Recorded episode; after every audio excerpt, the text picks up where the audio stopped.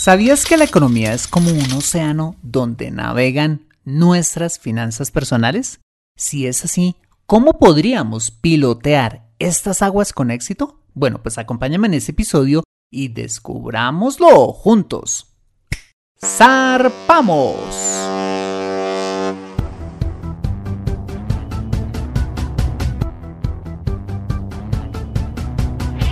Bienvenido a Consejo Financiero, el podcast de finanzas personales donde aprenderás a manejar inteligentemente tu dinero, salir de deudas, tomar buenas decisiones financieras y alcanzar una prosperidad sólida y duradera.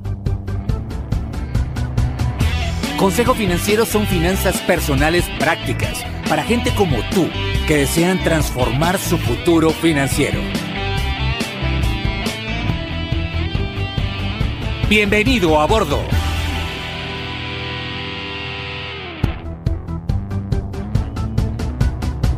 Hola, ¿qué tal? Soy Fernando Fernández y sí, esto es Consejo Financiero, tu podcast, tu programa de finanzas personales donde aprenderás a manejar inteligentemente tu dinero, a salir de deudas, a tomar buenas decisiones financieras de consumo, ahorro e inversión y los principios para alcanzar una prosperidad sólida y duradera. Como sabes, tener educación financiera es un aspecto esencial para alcanzar tus objetivos de vida pues aunque tu profesión o área de conocimiento no sean las finanzas, todo lo que hagas en la vida involucrará dinero, por lo que necesitarás saber administrarlo inteligentemente para alcanzar cada una de tus metas financieras. En Consejo Financiero aprenderás a convertirte en un sensei de tus finanzas personales. Y como siempre, te invito a visitar www.consejofinanciero.com, donde podrás encontrar este y muchos más contenidos de finanzas personales que su seguro van a ser de utilidad para tu vida financiera. Y si te gusta Consejo Financiero, para mí sería súper valioso si pudieras aportar voluntariamente, por supuesto, desde un dólar al mes para financiar este programa. Solo debes ir a patreon.com slash consejo financiero y dar clic en el botón Hazte Mecenas, donde te haces patrocinador oficial de este programa y obtienes acceso a mi servicio de consultas financieras express. Por adelantado y de corazón, mil gracias por tu ayuda. De otra parte, ¿Te gustaría que tu voz apareciera en las cortinas del programa? bueno, pues si es así, escríbeme a fernando.fernández.consejofinanciero.com y te contactaremos para que grabes un pequeño audio y hagas parte de los próximos cambios que vamos a hacer en el programa. Bueno, muy bien, y sin más preámbulos, empecemos con el episodio de hoy. Bienvenidos a bordo. Hay una sección en los noticieros que pasa desapercibida o completamente desapercibida por no decir que ignorada. y es la sección de los indicadores económicos. Sí, la de los indicadores económicos. Esa sección no tan glamorosa, bueno, la verdad nada glamorosa, donde sale alguien vestido usualmente desastre, muy intelectual y comienza a hablar de desempleo, de en cuanto a la inflación, a cómo está el dólar, que las importaciones, que los bienes durables, que el déficit fiscal y otra serie de datos y gráficas que muchos no terminamos de entender. Bueno, ¿y por qué tiene que ir siempre esa tan aburrida sección en cada emisión de los noticieros y en general en todos los medios de comunicación digitales e impresos? Bueno, porque hablan de algo muy importante que toca nuestros bolsillos y es de la economía entendida como esa ciencia que estudia los recursos, la creación de riqueza, la producción, eh, distribución y consumo de bienes y servicios en una región, país o en el mundo.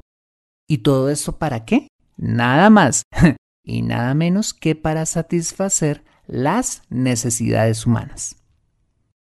Así no la veamos de manera tangible, mm, la economía es algo que afecta a diario nuestras finanzas personales. Haz de cuenta que la economía es como un océano y nuestras finanzas personales es como un barco que navega por ese océano. Bueno, pues así como el capitán de un barco debe conocer qué hacer cuando el mar está picado, hay marejada o se atraviesa una tormenta, como capitanes del nuestro, es decir, de nuestras finanzas personales, debemos conocer los diferentes estados de ese océano llamado economía, estados más conocidos como los ciclos económicos de la economía. ¿Quieres saber entonces cómo navegar a través de cada una de esas olas o ciclos económicos que experimenta la economía para atravesarlos con éxito? Bueno, pues empecemos. Muy bien, ¿qué te parece si empezamos definiendo qué es eso del ciclo económico de la economía? bueno, pues se denomina ciclo económico a la fluctuación de la actividad económica local o global cuando la mayoría de los sectores de una economía tienden simultáneamente hacia el crecimiento o hacia la recesión o decrecimiento. El oleaje o ciclo en el que se encuentra la economía se puede medir a través de qué? De los indicadores económicos.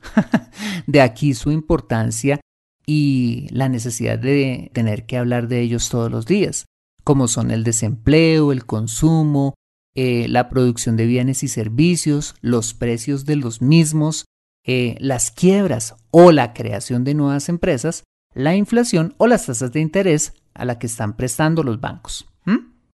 Los ciclos, atendiendo a su duración, pueden ser cortos, aquellos que duran entre 30 a 40 meses, eh, los ciclos económicos medios, que son aquellos que duran entre 7 a 10 años, y los largos que sobrepasan más de los 10 años.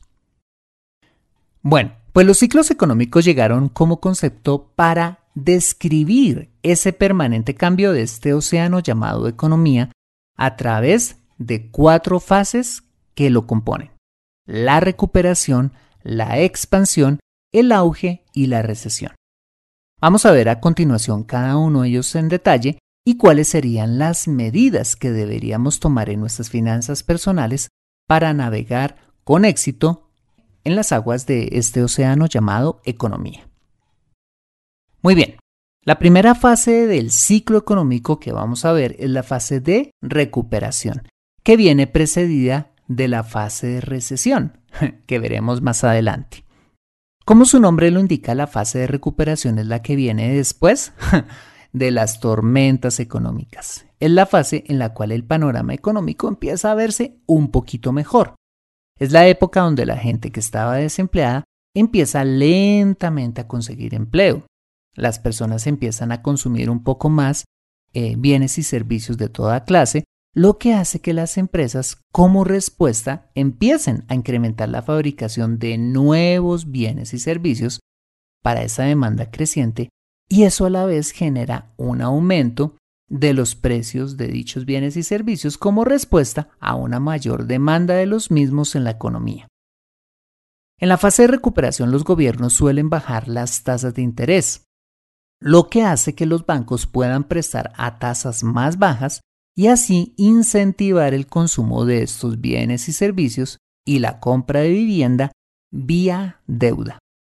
El dólar, por su parte, eh, tiende a bajar paulatinamente debido a la recuperación de la confianza en la economía, aunque esta variable en especial depende de otros muchos factores que nos demandaría explicar en otro podcast. Bueno, ¿y cuáles serían las medidas a tomar en nuestras finanzas personales en una fase de recuperación de la economía? Bueno, pues en primer lugar es una época en la que tener un fondo de emergencia es vital porque tendremos la liquidez para atravesar esta difícil temporada, quizás a causa de, por ejemplo, haber perdido el empleo en la fase anterior y como lo veíamos, aunque el empleo está empezando a subir, la consecución de uno nuevo podría llegar a demorarse. En segundo lugar, las fases de recuperación son épocas en las que tenemos que consumir estrictamente lo necesario. Es decir, debemos ser más bien austeros o frugales a la hora de consumir, restringiendo el gasto discrecional, es decir, aquel gasto que no suple necesidades vitales, como gastar en vacaciones, artículos de lujo o salir con frecuencia a restaurantes.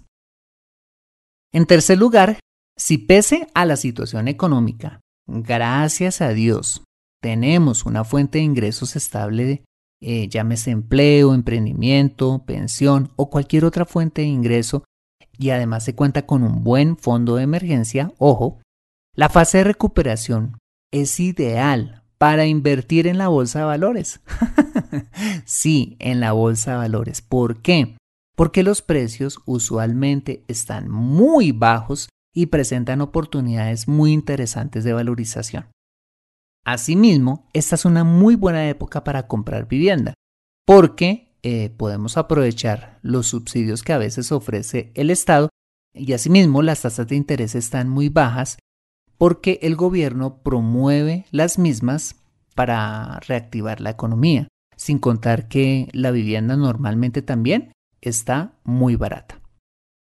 Y en cuarto lugar, no es recomendable para nada endeudarse en esta ni en ninguna otra etapa del ciclo económico, de una vez te lo digo, para adquirir bienes de consumo como electrodomésticos, muebles, vacaciones o comprar vehículo, así las tasas estén regaladas o bajísimas. Recuerda que los bienes de consumo en esta y en cualquier otra época se compran de contado. Muy bien.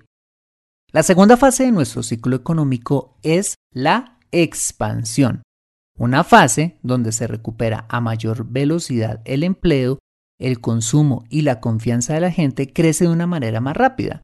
Los precios de los productos y servicios tienden a crecer un poco más y las tasas de interés pueden bajar aún más para incentivar a la gente a que acelere su consumo en bienes y servicios a través del crédito bancario y la inflación, es decir, el índice que mide el alza de los precios de los productos básicos de la canasta familiar puede tender levemente hacia el crecimiento, pero se mantiene controlada.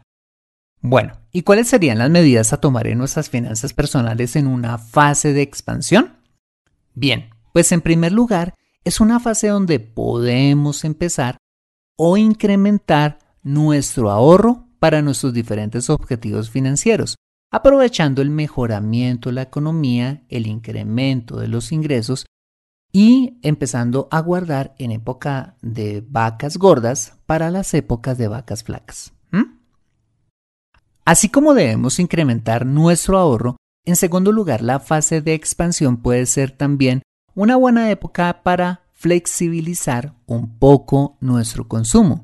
Es decir, ya podemos empezar a gastar en aquellas cosas que nos gustan, pero que no son esenciales, como ahora sí irnos de vacaciones, cambiar los muebles o comprar eh, ropa nueva. Sí, solo sí, lo hacemos de contado, nunca a crédito. En tercer lugar, la fase de recuperación es ideal para seguir invirtiendo mucho más en la bolsa de valores, donde los precios aún siguen siendo atractivos y presentan oportunidades interesantes de inversión, así como sigue siendo una buena época para comprar vivienda por los precios, ante un escenario bastante atractivo de tasas de interés bajitas.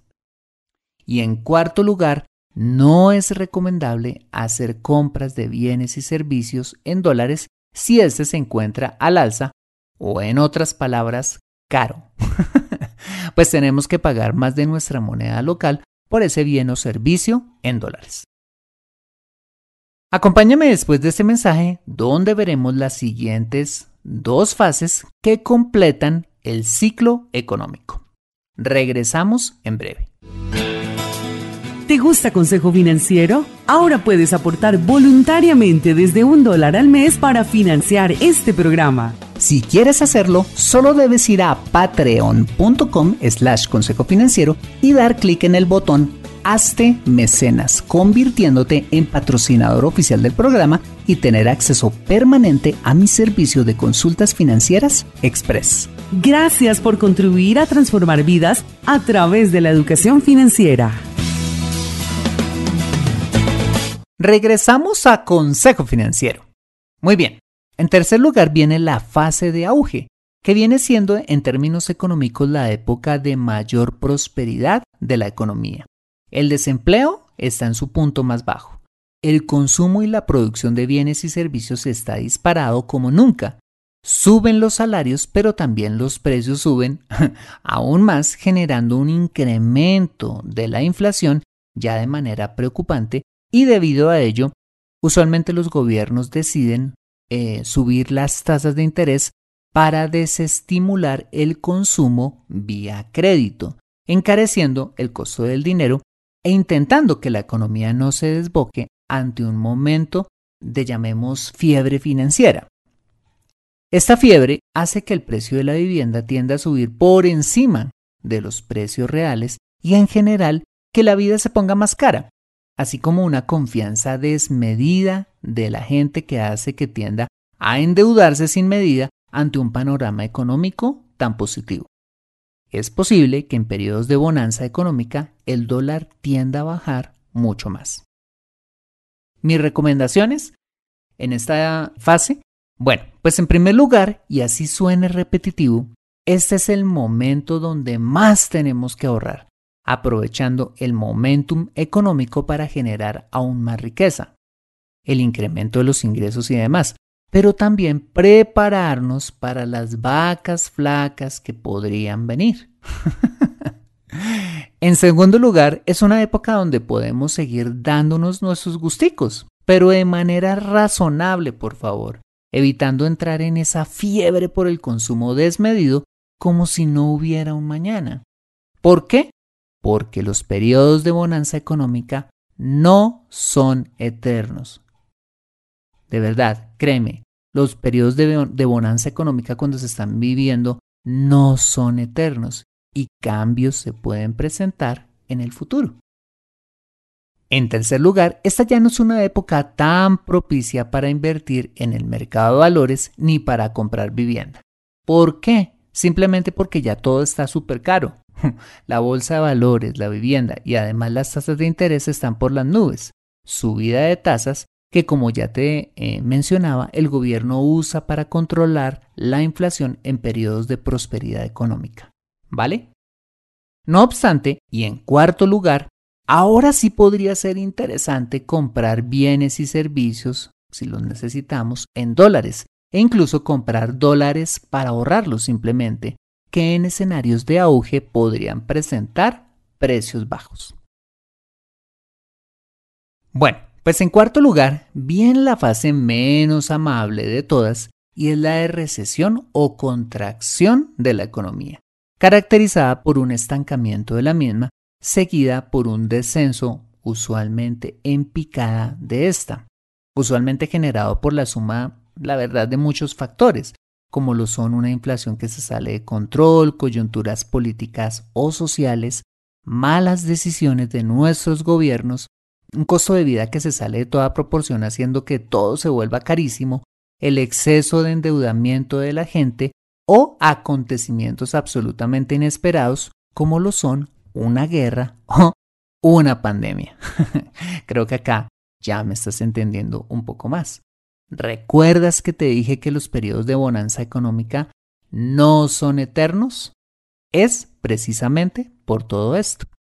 Entonces, Debido a la suma de varios de esos factores es que bajan los salarios o las personas empiezan a perder su empleo, lo que genera a su vez un descenso en el consumo y la cosa se agrava cuando la gente nunca ahorró y además queda reendeudada. Todo esto genera entonces un efecto dominó en la economía que hace que ocurran las primeras quiebras de compañías aumente y acreciente la velocidad con la que la gente pierde el empleo y se desplome el mercado de valores ante un descenso brusco del consumo y con esto un descenso dramático de la inflación y las tasas de interés, que en el momento pues no tiene ningún efecto positivo, pues ante un escenario de desempleo, incertidumbre por el futuro y además con deudas, la gente ahí sí se restringe de consumir gastando solo lo necesario. Lo bueno de los periodos de recesión es que se abarata el costo de vida, que se refleja, pues como ya te lo acabé de mencionar, en una inflación más baja. El mercado de valores llega a valores mínimos y la vivienda se abarata también, haciendo que esos dos últimos se pongan atractivos a la hora de invertir. A veces no es usual los periodos de recesión se agudizan generando algo que se ha llamado periodos de depresión, que básicamente es el alargamiento de esta difícil eh, fase del ciclo económico, como la ocurrida con la Gran Depresión de los años 30, de la cual ya hablamos por allá en el episodio número 176 de este podcast. Bueno, ¿qué sigue después de una recesión o una eventual depresión? Bueno, pues se repite nuevamente el ciclo, comenzando nuevamente con la fase de recuperación que fue la primera que hablamos, luego la de expansión y así sucesivamente durante periodos que, como te lo decía en un comienzo, pueden durar entre 30 a 40 meses a más de 10 años. Todo dependerá de muchísimos factores, no solo económicos, sino también de factores políticos y sociales. Bueno, ¿y cuáles serían las recomendaciones más importantes en torno a nuestras finanzas personales en una fase de recesión? Fácil, las mismas que te di por allá en los episodios 129, 130 y 133 de este podcast, a causa precisamente de la recesión que generó esta pandemia, que resumiría en los siguientes puntos. Bien, la primera recomendación es haber ahorrado tanto como hayamos podido en las fases anteriores habiendo construido un fondo de emergencia lo suficientemente robusto. Yo sé que esto suena algo sin sentido, pues en recesión, pues ¿qué vamos a poder ahorrar, no? Pero es que la mejor forma de afrontar un ciclo recesivo es haber ahorrado, ojo, con anticipación en época de vacas gordas, para afrontar con éxito esas épocas de vacas flacas. La segunda recomendación es consumir solo lo necesario. Yo sé que ahora esto suena obvio, pero las empresas en tiempos de crisis, y es normal, tienden a rematar sus inventarios para mejorar sus ventas y amortiguar un poco sus pérdidas. En ese orden de ideas es mejor dejar pasar estos tentadores descuentos, a menos que lo que esté en promoción sea un producto esencial, ¿vale? Y la tercera recomendación para aquellos que fueron juiciosos y ahorraron en las fases de recuperación, expansión y sobre todo en la de auge es salir a invertir en el mercado de valores y en vivienda, aprovechando, como ya te lo decía, los inmejorables precios que ofrecen los periodos recesivos eh, de la economía. Pues tiempos de crisis siempre serán tiempos de excelentes oportunidades para aquellos que hayan ahorrado en tiempos buenos y tengan liquidez. No hay mejor momento para invertir que en los tiempos de recesión, créeme. Bueno, muy bien. Este fue un breve resumen del ciclo económico que experimenta ese océano llamado economía y las recomendaciones más importantes para pilotear de la mejor manera el barco de nuestras finanzas personales. ¿Sabes qué? Con el paso de los años y después de atravesar tantos ciclos económicos, me he dado cuenta que la mejor manera de manejar nuestras finanzas personales es hacer todo lo contrario a lo que hacen las masas, es decir, a lo que hacen los demás. ¿A qué me refiero? Concretamente a dos aspectos. El primero, en ahorrar como locos cuando la gente está gastando y endeudándose como si no hubiera un mañana. Y segundo, a invertir cuando las cosas están baratas en épocas de crisis, no cuando ya están caras en épocas de auge.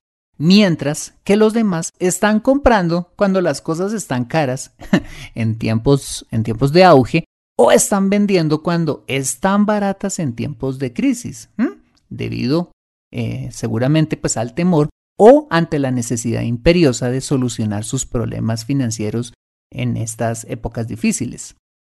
Bueno, pues el resultado de timonear bien nuestras finanzas personales en el océano de la economía hace que podamos acumular riqueza financiera en tiempos buenos y amortiguar con éxito los tiempos malos de la economía, pese a que dichas fluctuaciones claramente escapan totalmente de nuestro control. Entonces vamos a tener eh, muy buenas finanzas personales pese a las fluctuaciones normales que tiene eh, los ciclos de la economía, ¿vale? Bueno, pues por eso es que tenemos que ser los mejores capitanes de nuestros barcos, para que sea cual sea el comportamiento de las aguas cambiantes de la economía, podamos llevar nuestro barco y sus tripulantes a puerto seguro. Entonces, ¿levamos anclas? Aprende a comprar inteligentemente en Consejo Financiero. Bueno, muy bien, este ha sido el episodio número 195 de Consejo Financiero. Si te ha gustado, házmelo saber suscribiéndote al podcast para que puedas tener acceso gratuito a todos los episodios donde y cuando quieras y además te llegue una notificación semanal cuando salga un episodio recién salidito del horno. Y si escuchas este episodio desde un iPhone o un iPad, para mí sería súper valioso si me dejas tu opinión acerca del programa. Esto lo puedes hacer al entrar a Consejo Financiero a través de la aplicación Podcast de tu iPhone o iPad y bajar hasta calificaciones y reseñas y dejarme allí tu opinión positiva o constructiva dando clic en escribir reseña. Esto me ayudará muchísimo para mejorar y posicionar aún más el programa y de esta manera poder llegar a muchas más personas. Por adelantado, y como siempre, mil gracias por tu ayuda. Asimismo, te invito a compartir este episodio a través de tus redes sociales con tus contactos, familia o amigos a quienes consideres les sea útil este episodio para su vida financiera y personal. Bueno, muy bien, yo soy Fernando Fernández, tu asesor financiero y anfitrión de este programa. En la edición de este podcast, José Luis Calderón. Muchas gracias por compartir tu tiempo conmigo de vacaciones en un crucero, caminando por la playa, esperando el autobús o donde quiera que estés y recuerda. Consejo Financiero son finanzas personales prácticas para gente como tú que desean transformar su futuro financiero.